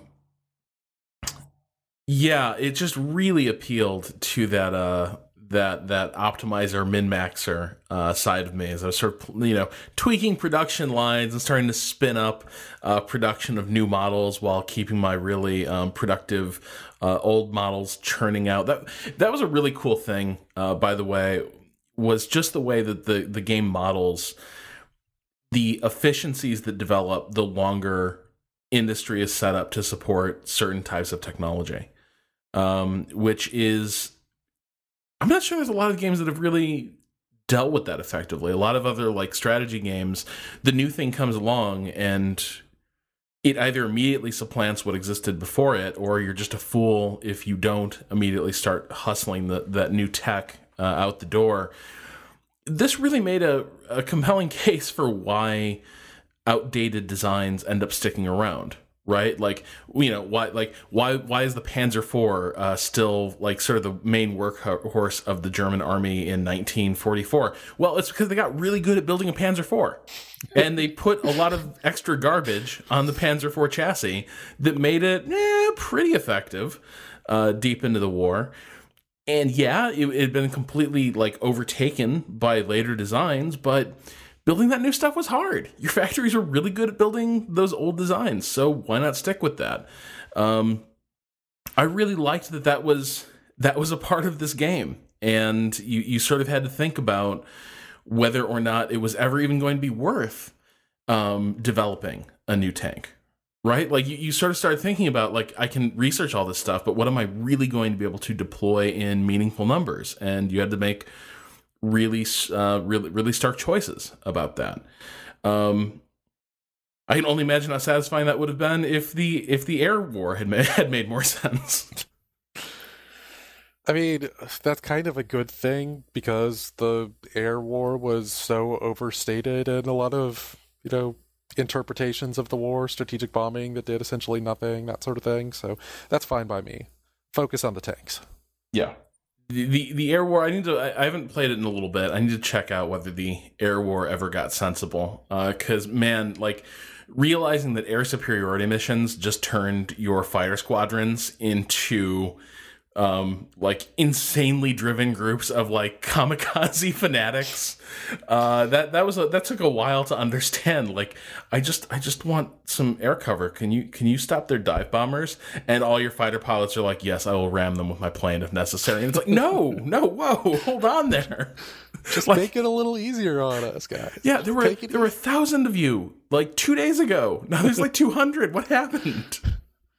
Uh the uh I don't think the air war got improved much. I know they spent a lot of time focusing on naval stuff over the summer patches. So the the most recent stuff seems to be like uh, motor stuff, right? I mean, I have I didn't when I played Together for Victory, I didn't notice that the air game was any better than it was when I played it before. Um, I still kind of felt like I wasn't really making sense of it, and air superiority really bugged me. Um, I yeah, I kind of I I dealt with it because you have to get involved and engage with your air force, but I kind of feel like I wish I didn't have to. I just really want a Hearts of Iron four take on World War One. Because I think it could do that. That seems to be doing some really good stuff there. Okay, I am. TJ was raving about it the other day. That's my jam because I um, actually kind of feel like maybe it's even more suited to that kind of war, given yeah. how the AI is best able to handle large, long static fronts. Um, that's where it starts to like come to grips with with the game design a little bit more, and I could easily see uh, a World War One version of this game uh, being really, really awesome. So I guess what I'm really saying is Victoria 3 just needs to have like Hearts of Iron bolted onto it. Like at a certain point, like the like Victoria 3 rips the mask off and is like, I was Hearts of Iron all along. And I'll be like, fuck yes, let's do this. Uh, while we're talking about the uh, the year in paradox, uh, we just did an EU4 show uh, so I won't get into it too much. But the Rights of Man expansion is so good, so good. Uh, the the way they added institutions to Europa Universalis four just makes all the technology kind of click. It, is it, EU4 still one of the best strategy games of the year? I mean, the, this expansion is, you know, has a decent case for expansion of the year. Definitely in strategy games. I mean, as long as Blood and Wine exists, I don't think it could do it overall. But uh, yeah, and then I think Crusader Kings 2 had Conclave come out this year. Yeah. Um, that added a new political dimension to interacting with vassals and how and their overlords and so on that suddenly made Crusader Kings 2 feel vibrant again. And I know that like a year or two ago when the Horse Lords expansion came out, we kind of felt done with CK2, but Conclave seemed to really give it a lot of a burst of energy that it desperately needed. And now I'm back into CK2 every so often. So um, it was a good year for Paradox. Those three three games really nailed it. I would also I would say four.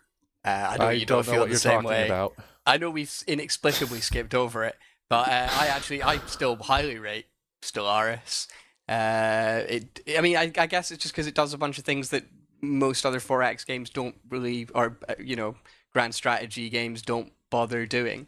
Um, and I actually think that the the writing is is superb. I, I go on about story a lot because for these things I actually do. I want to have this engaging story. Um, and that's why I'm quite excited about the. Um, and I actually I was planning to play it a while back when it first came out, but the uh, the new the Kennedy update, as it's appropriately called, um, uh, with the aliens that love you and just want to be your friend, but there's something sinister going on. I love the idea that uh, a kind of 4X grand strategy game can have a like story update. It's such a bizarre thing, and I didn't realize how much I wanted it until it was kind of first announced, and a free one as well. But I'll end the still Stellaris talk here because I know you guys are are grumps. No, I'm not. A, I'm not a grump. Like I do not share. I do not share Rowan's um, overwhelming, dis- like not disdain, but um, disappointment uh, with the game, uh, disengagement uh, from from what from what a lot of the game is doing. But at the same time, I also can't say I share a lot of excitement or enthusiasm for for what's going on in Stellaris. Now, I haven't played enough of it maybe to really appreciate what's there. Like I see people online posting like sh- screenshots on Twitter about like amazing epic sci-fi shit that's happening at the end of the game with like ancient precursor races coming going, come boiling out of the void with like yeah, massive fleets like. It's that gone shit sounds completely mental now. amazing. It's gotten so so crazy. Like uh, Leviathan uh, expansion uh, added a lot of a lot of stuff, um, and then also, but also some stuff that exists like throughout the game. It isn't just been uh, adding uh, endgame stuff. Um, although obviously that was something that a lot of people really wanted because they felt that the the end game wasn't really quite there yet. Um, but yeah, it gets completely insane. Uh, it does take a long time to get there, but I find that that journey uh, remains a really compelling one. Uh, and then obviously I'll, there are so many diligent modders doing some really cool things. Uh, the this kind of Star Trek, Star Wars mods, which are still kind of in alpha and in development, are uh, are really exciting. And then there's kind of smaller ones where you can just play as a purely synthetic race. And God, I hope Paradox actually makes an official synthetic race um, for for us to play. Uh, but yeah, I, I I still highly rate it as one of the best strategy games of the year. Uh, I mean, uh, one of the things that mitigated all my disappointment in it was that Paradox has good, smart people working on it, and when I look at their patches and I look at things like the Leviathan's expansion and I look at their plans for the future, it's like these are my core issues with the game that they are directly attempting to resolve. The next patch that they've been talking about with a, a refocus of the ethics system and um, a lot more internal politics might get me to try it again. Um, but I also feel vindicated because the things I complained about are the things that they're trying to fix the most. They're the things that are most obviously uh, in need of improvement, and you know they might have a different take, or you might have a different take on how bad they made the game initially. Um, yes, yeah, because I agree. Like almost all of your issues that you had with, I would never say, well, these issues don't exist. They they definitely did, but I I still think the things that it actually managed to do, um, and it it I don't want to say that it allowed me to just kind of brush the issues to the side and ignore them but it just meant that the game overall was just more it was still a pleasure to play I mean, it might have been bad luck. Like, I might have played my three or four campaigns that just happened to have nothing interesting happen in the mid game yeah. ever. I think this is what we just... discussed. That, like, in when we did the actual episode on Stellaris, I think we were all like quite surprised because your game sounded really shit.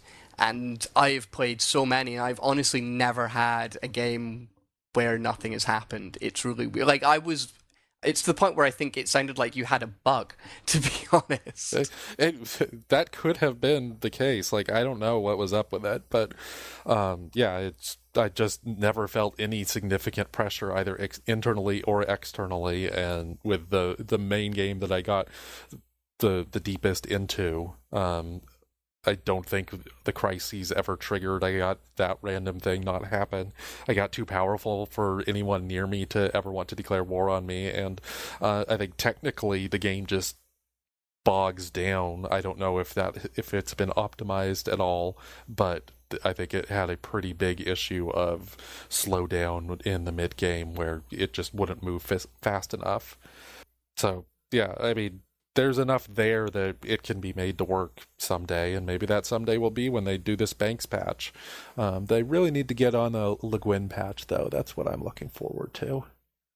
Give me, give me uh, planets with multiple genders. and it's also worth pointing out that um, it's sad that we sort of need that lesson of of how to take criticism or a difficult review. But it was nice to see Paradox um, kind of show that uh, what being a grown up looks like uh, when when confronted with with honest criticism. Um, yeah, it was of... so weird that there were pe- there were people that like genuinely took offense at your review, but none of them were actually like in Paradox. Uh, it was. I mean, I got I got a few annoyed tweets, but they were from people that I am friendly with and have yeah. been friendly with since. They just did not agree with the score and they let me know, but they did not like encourage harassment campaigns or anything like that. They yeah, it's it's a far cry from like writing a a post on on your games forums, like trying to just like describe a dossier on a reviewer, and yeah. and why your mediocre game is so mediocre. Uh, yeah, um, it was it, it was nice to see Paradox uh, step up like that. Um, because like six was definitely was it a six that you gave it? Yeah, it was like a six point three or yeah, something. Was a, that was a dick score, but it's better than giving Warhammer a seven. I've admitted though that I would now give it something higher. Uh, I'd give it like I don't know some other number. I'd rather just not give it a number and just say I really like it. Um, but there you go. Well, I mean, that's sort of the thing. Like, uh, Luke Plunkett at Kotaku basically gave Stellaris the exact same review I did. He just didn't have a score attached to it on the day that uh, the embargo dropped. His came a couple days later with no score, and he didn't take any significant amount of shit for it. But it was, you know, essentially the same thing. Uh, so I actually only see a couple other games here that I want to hit, and I actually have less to say about them than than I might like. Um, with Civ, I feel like uh, my feelings are kind of boiled down to I love what you've done with the cities. and then a long awkward silence. like I I have not played it since I can't can't remember. I certainly haven't played it since we did the podcast on it. Like the actual episode that we did where I was like, I'm not sure if I'm gonna play this again. I haven't. I honestly haven't, and I don't think I don't think I will. I mean, maybe if a really interesting expansion comes out, but I really, I genuinely think I might be done with Civ forever uh, until something incredibly dramatic and groundbreaking happens. Because I'm just sick of that game. It's really well made, but I just don't care. Maybe we should talk about, you know, that the 4X genre seems to in a you know post EU4 or CK2 world or however you want to define it, it seems to need something else in order to be special. And Civ 6 was gorgeous. Civ 6 had a bunch of great design decisions. Civ 6 improved on Civ 5 in pretty much every way I might wanted to improve on Civ 5. I'm just not that interested in a game that can't create an compelling strategic system for me to interact with. Like it's all sort of internal motivation focused. It's not an external kind of this is a really interesting thing that's happening. I want to go into it. It's what is my goal here? How do I deal with that? Like the AI will declare war on you and then you have to deal do that, but you don't like see something like this is my only chance to declare war on France that you get in Europa Universalis. It's just not doing something outside of what your decisions are and i'm just not that interested in a game that only does that anymore and that's true for any 4x that's true that was true for stellaris. I don't think stellaris created an interesting galactic system. Other people disagree and i i'm glad they saw that. Um, but you look at something like endless legend which attached a story to it and said as long as you go through this story you know you'll do well in the game and that made Endless Legend feel fresh. And Endless Space 2 is is very much doing the same thing. Yeah, uh, I I haven't I haven't gotten too much into it since I did a preview of it, but um, they they they're trying. That's that's a core goal of theirs, and uh, I'm looking forward to seeing a more final attempt than the preview that I used. The early access version has a lot going for it uh, at least yeah. when I last played. But it's still it's quite limited, and it's weird when you've got a strategy game playing in early access. Never feels that much fun. I mean, it depends. Uh, we're going to get to RimWorld at some point soon. Oh, that's so. yeah. That's Jesus Christ. We've got so many games. I just want to go to bad guys. and, and you know, we, I played Darkest Dungeon for like a hundred hours before the official release came out. So mm. you know, it, it can be done. A a 4X game then. Yeah, it, it, it's difficult because a 4X game is just so many different things, and you need you want this sort of like final piece of the puzzle that comes down and says, "Oh, this all makes sense now." Like uh, when Civilization 5 added the trade routes in Brave New World, it was like, oh, everything before this didn't really count, did it? Because the trade routes and various other mm-hmm. Brave New World things were like, now this game has come together. Yeah. And it's like, something needs to happen to make that thing click. And even then, I still rarely went back to Civ five. Um, so I don't know. It's the world might have moved on from civilization. I don't think the world has. I think some people have. I think maybe the, people who've played six civilizations by this point could justly yeah. be say could justly say they're a little bit tired of that formula. It's just so weird that I mean, because it's not it, Civ Six is, are it's the best that Civ has ever been at launch, I think.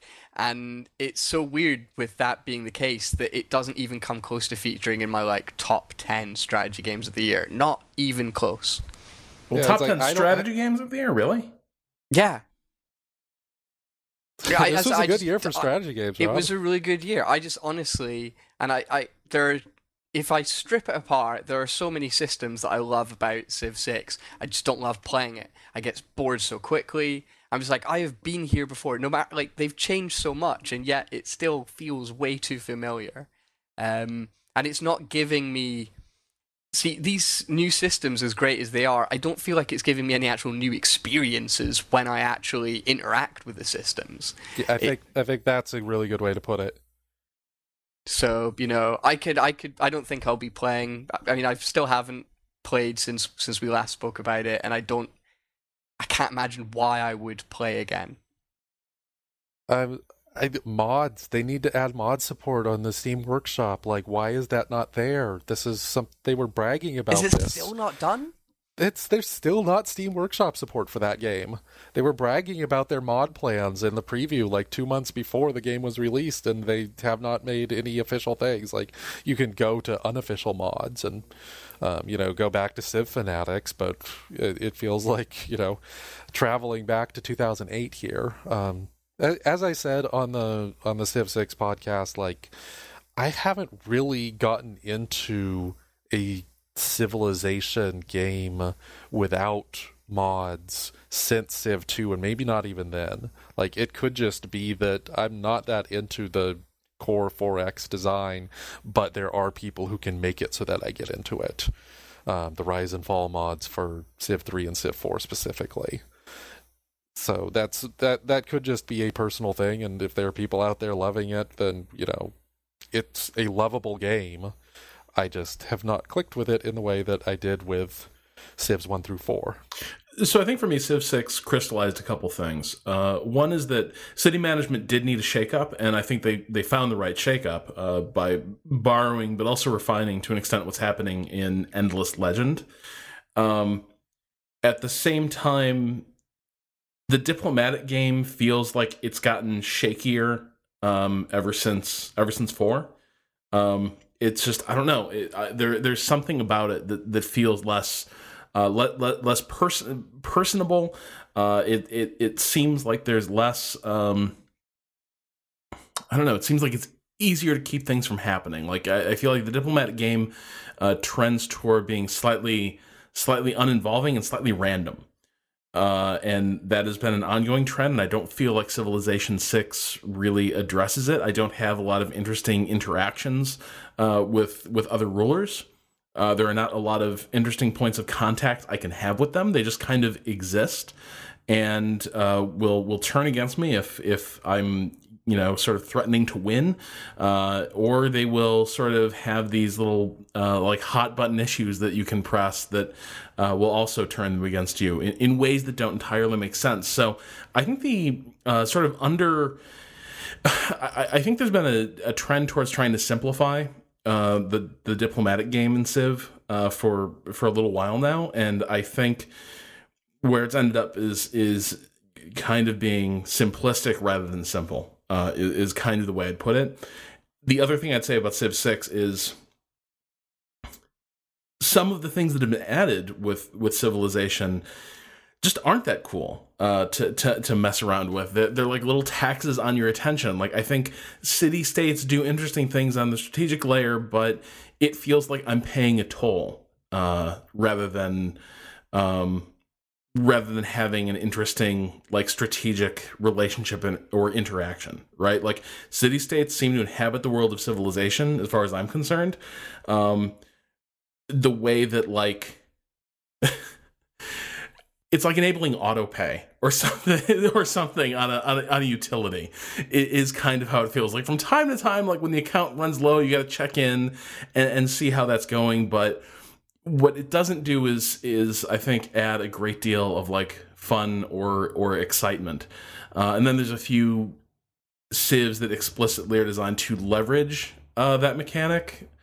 But yeah, I don't know. There's there's something about the city states model has never really clicked for me. And I'll say this: I despised Civ Five until I started playing without city states, and they're tolerable in Civ Six. okay, so that's that's an improvement. They're just they're just not still good. I also question the whole Great Works thing. Uh, I am not so sure that uh, making managing a large virtual curio cabinet was a great decision in Civilization Six. Um, yeah, I don't the, know. The all of the tourism, culture, victory stuff is bad. I think that's that's yeah, the only it, way to really put it. There's I can quibble with like the whole 4X design thing, but Civilization is good at being a 4X, but the culture victory is not good.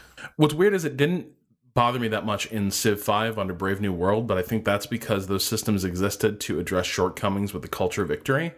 Uh, so there it was kind of welcome because it added a layer to something that was, you know, dangerously shallow and and uh, passive. But in Civilization 6, I'm I'm kind of left there wondering like, okay, so what what all is happening here now? Like what what is the point of this? Um, why is this cool? And I don't always find answers readily to hand. But I do need to play this game uh, more uh, because I haven't. I, I, I was late getting to it, uh, and I haven't put a ton of time into it. I've only played a couple games really.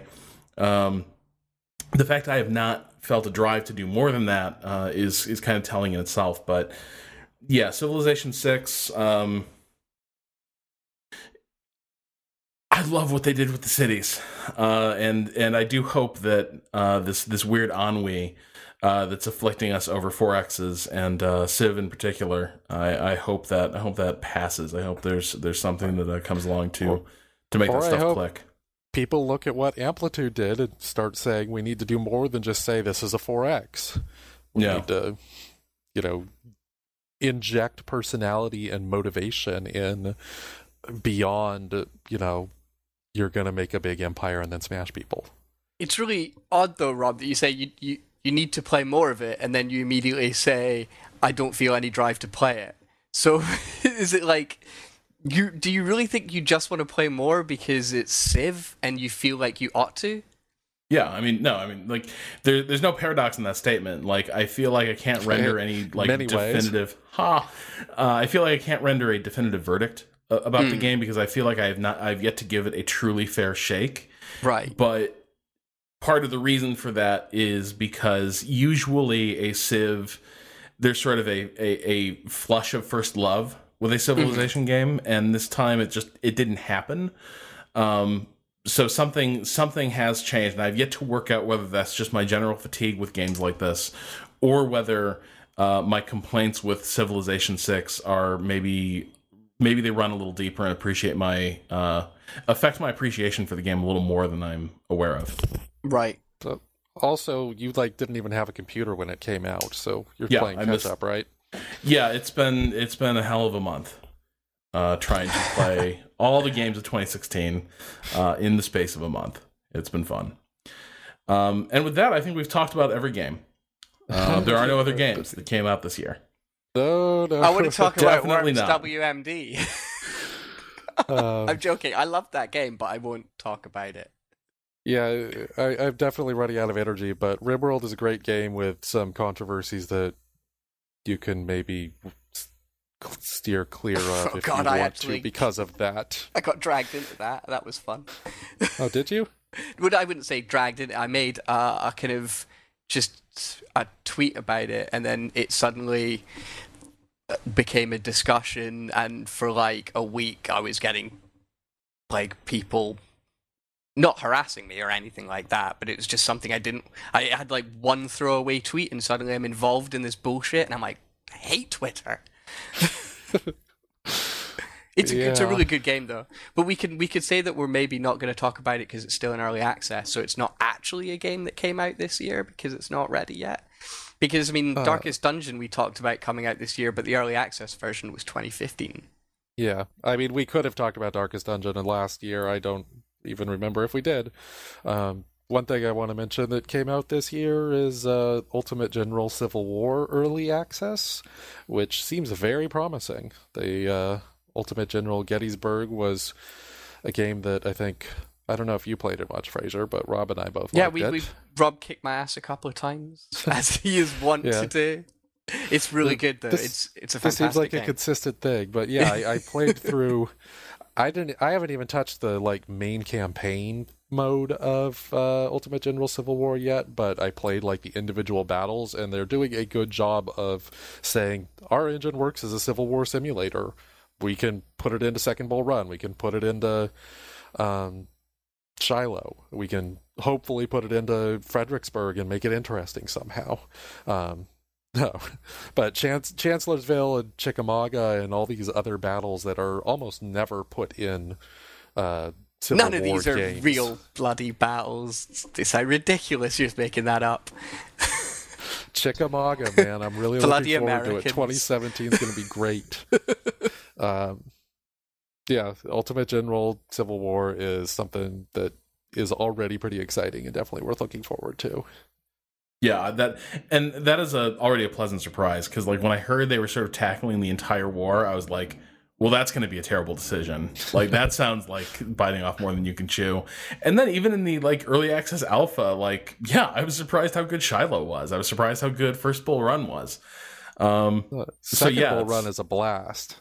The second Bull Run is a great battle though. Uh, it's Yeah. it's it's re- it's real good. Um, Take Command Second Manassas is is great for a similar reason. Like there's just a lot of cool things that happen uh, with with that battle. But yeah, I'm I'm really excited. I was I was terrified uh, when I when I heard about it, and and now I'm pretty pretty excited. So uh, hopefully, you know, 2017 ends up uh, ends up being pretty strong. All right, before we go, what's the game we didn't talk about that you want to give a shout out to? We didn't really talk about Off-World Trading Company, which is really, really, really good. Um, it's beautiful. It's got an amazing soundtrack. It is. That was actually um, mine, so we can discuss it a little bit. yeah. all right. Yeah. yeah, and I've played it. It's worth discussing. So it's it I what I found because I I got into it a little bit and then didn't really play a huge amount and then kind of pl- started playing a lot more recently, and I was like surprised that it's actually quite a challenging game as well. Um, I don't know if it's just because it had, it's been a while since I played something that was so economics focused and that I was just a bit rusty. But the, the AI was giving me a run for my money to the point where I actually had to go through the sort of tutorial campaign thing to really get to grips with it.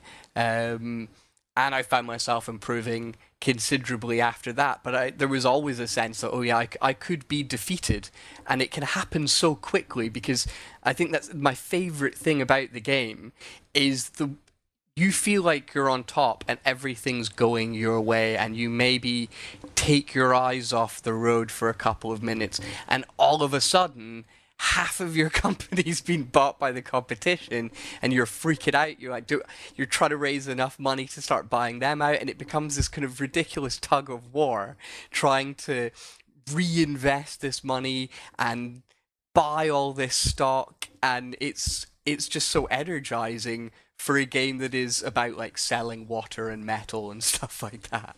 Um, so I absolutely adore it, and I, I wish I'd gotten into it as much as I have a lot sooner. Are are you playing single player or multiplayer? I'm playing single player. Um, I've played like one multiplayer game, um, Yeah. and it was. I actually did better in the, the multiplayer game than I was in the single player. The single player is Uh, tough because it, it it sort of puts limitations on you that don't exist uh, in the in the main multiplayer game. So like you can end up facing like bottlenecks that just don't happen in the main game uh, in that in that campaign, which I find kind of interesting and cool. Um, it it seemed to initially when the early access and then the initial release version, um, be one of those games that like game developers really want to design games that they can play with their other with the other members of their company over lunch. Um, and so Having there's this, visited like- studio, that appears to be the prime directive for this game. yeah, I, I mean, I, this is. I think Soren Johnson specifically like said that when I was interviewing him, but I see it with other games. Like I feel like uh, Evolve was designed to play with your pals over lunch. Um, it and t- putting it out into the wider world was like, okay, this doesn't really work if you don't know the people you're playing with. But um, Off-World Trading Company kind of had that feel like, oh, this is a really neat set of mechanics for if I'm actually able to like sit and talk to the people that I'm playing with and yell at them about buying my company or whatever. Um, but I know that they they said they wanted to make the single player mode more robust since the official release, and I it sounds like according to what Fraser's saying that they have succeeded in doing that because I played a few games of uh, single player. I'm not sure if I ever managed to get into a multiplayer game or not. And I was like, yeah, this is neat. I really like these systems, but I don't have people to play with that much. So, eh. Um, it it definitely helps if you have like a, a game group because it does have a lot of screw your neighbor mechanics that are really fun in like a LAN setting or uh you can you can go and talk talk afterwards about like the um you know oh that hacker attack was the, totally hosed me or did you like the part where I blew up your uh your off-world uh trading uh like launch bay or whatever You can you can pay money for like worker revolts, and suddenly you've taken over one of their factories, and they're like losing Yeah. money, and you're like, sorry. I think the thing that makes this game challenging is that and I mean and like also a little challenging to to get into is for me a lot of appreciating what's going on in that game happened because like literally people who were working on the game like talked to me about stuff I was experiencing and told me things that I was sort of missing. But it is a game where you really have to be cognizant of the way all the pieces fit together and how they can be used. And that's true of every RTS, but the difference is in a lot of other RTSs, you can band select an army and still like point them at something and like shit will go down, something will happen. Off-world trading company really demands that you, you know, you, you started out, by, Fraser, by saying you really have to be paying attention, and there's a lot of things you need to be paying attention to because there's a oh, lot Oh, of yeah. inferences uh, you need to make over the course of that game. You can't just get your uh, your resource production pipeline set up for a couple high value uh, finished goods because those could end up being produced by too many people and you need to be like very vigilant for wh- when that market starts to break away and break against you and figure out what you're going to do next you need to sort of see how your opponents have set up their bases and what they're what they're up to if you're going to employ uh, those sabotage mechanics uh, effectively when you get the chance to make upgrades and get patents you really need to have an understanding of of what your resource you know in and out uh, your your resource flow looks like if you're going to make smart decisions about getting that stuff. And then on top of that, you need to be aware of what the state of play is in that stock market and how you can best um, sort of take over your, your opponent's companies. There's a lot of things that, that are all sort of working at once and to really play that game well and get the most out of it, you need to understand how to get those systems to work in tandem. And that is where I struggle with that game. Uh, I still really, really like it, but it is an awful lot of things uh, to keep track of, and it requires sort of an endless suppleness and flexibility. Yeah, you do. I mean, you can find a resource that you think, okay, this is what I'm going to focus on for this match, but it's never going to work because eh, one of a million things could happen that will destroy that. You know, not least, which is that you might find out that everyone, as you said, Rob, is is focused on this resource as well, and it's worthless. Um, I, what I find really interesting is how I had to actually um, tap into the more military mindset a lot of the times about like the way I would actually protect my systems and my factories. I mean, because you can basically topple an entire company with a, a kind of well placed assault or little workers revolt or whatever or a hack. Um, if you've got these incredibly like powerful, like you've got the uh, uh, the stuff where you send all your goods up in a rocket and all this other stuff. And all it takes is for a sneaky little bugger to hack that, and suddenly something that you focused a lot of, of time and energy on isn't actually helping you for a, a set period of time. So you've got to invest uh, in, in protecting that as well as continuing to go with the flow and keep an eye on the market while also spying on your neighbor and it's crazy it hurts my head when i'm playing it but i absolutely adore it but i think if you're playing with other people who um, are also struggling then it's a lot more fun because everyone's trying to just keep their head above water uh, and juggling all of these things and frequently dropping a lot of balls, which makes it, I think, potentially a lot more amusing. So I think I'm going to start playing a lot more multiplayer. Um, Yeah, it it's sort of like chess. I don't know if you guys have done any like chess sim type things, but uh, if you're playing against a chess computer that's not necessarily all that good, then what it does is it like will often just like play a really good game except with one out of every 10 moves being incredibly stupid. It's really hard to get an AI that like manages to have a relatively simple system that can go in a bunch of different ways and not just have it be like perfect with occasional mistakes or whatever. So I think like it, it is designed for playing with humans and what is nice though is that the AI has personality, um, Yeah. and it holds grudges, and it can be your friend temporarily. Um, so even though if you if you are just playing against the AI, you still get some of that interesting little twists in your game where you're getting along with the company that's right next to you and you're being buddy buddy, but then you've basically you really need more water.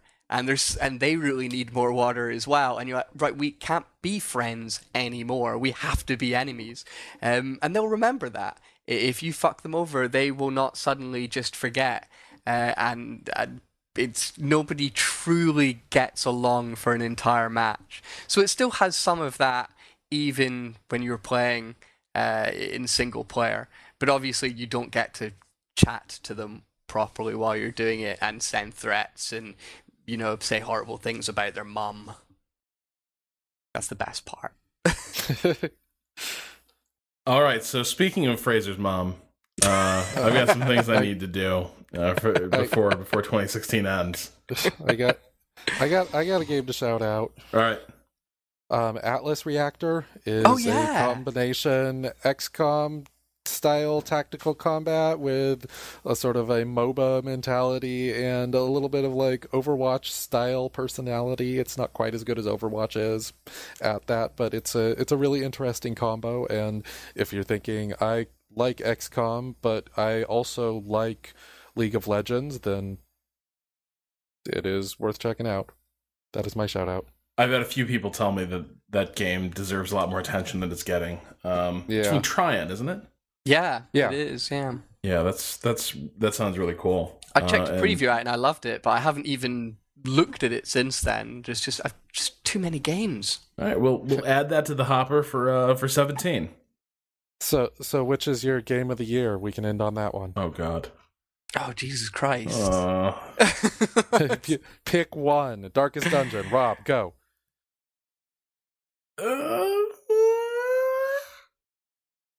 Hearts of Iron 4. All right, Fraser, go. oh stellaris Oh, God. Fraser. it's it's either that or XCOM 2. All right, XCOM 2 it is. No, no. Fraser said Stellaris. It's Stellaris. Fraser, Fraser had the magical this experience that, that that Rowan missed. Which is a design flaw in the game. It needs to make sure that happens I to was everyone. really. T- I almost said Homeworld Deserts of Kharak though. It was real close. It's, like it's, I it's was too real difficult. torn. I almost, I almost want to take it back now. Can I not just say like ten things that are my game of the year? I can't choose. I can't choose one. It's way too difficult. I do Yeah. take it back. There are at least ten. Yeah, I, mine, mine were basically RimWorld, Warhammer, and Darkest Dungeon in a tie, but I went with Darkest Dungeon because if people are like, what is the game that you need to play from 2016, I would say that one. Like, it's Yeah. got something for everyone, and it does new and clever things that are important, I think. Oh god, we didn't even so- talk about Battlefleet Gothic Armada. I, I would. That I had an. It was written down here, and I was like, Yeah. no. It was like, no. That was a that was a very nice game. That this the show is two hours long. Like this is oh my god, this is not a it's place for very than nice two games. Hours. I thought we hours were going to go three, so this Oh is. god, you bastards. It's it's like half eleven, and I have work to do. Yeah. Yeah. Well, good job, everybody. Uh, it is now actually 2017. Uh, we, we, we basically talked our way through the rest of 2016, uh, and it's the new year now. So, We've Uh, toppled we- fascism as well. yeah, we solved a lot of problems. Uh, anyway, Have a good year, everyone. yeah, thanks for uh, thank, thanks for sticking with us uh, through a, a pretty challenging year. Uh, 17 will hopefully be a lot be- a lot better and a lot more predictable in in, in some ways. Uh, anyway, that'll do it for this week. We'll be back next week with more strategy discussion. Uh, Three Moves Ahead is produced, as always, by Michael Hermes, uh, who has a real job ahead of him for this one. Uh, and the show is hosted on the Idle Thumbs Network. You can learn more about the show and discuss this episode with our community at threemovesahead.net or follow us on Twitter at twitter.com slash 3ma. Uh, finally, Three Moves Ahead is supported by listeners just like you on Patreon. You can learn more at patreon.com slash 3ma. Uh, we'll be back next week with another episode. Until then, for Fraser and Rowan, this is Rob Zacny saying goodnight and Happy New Year.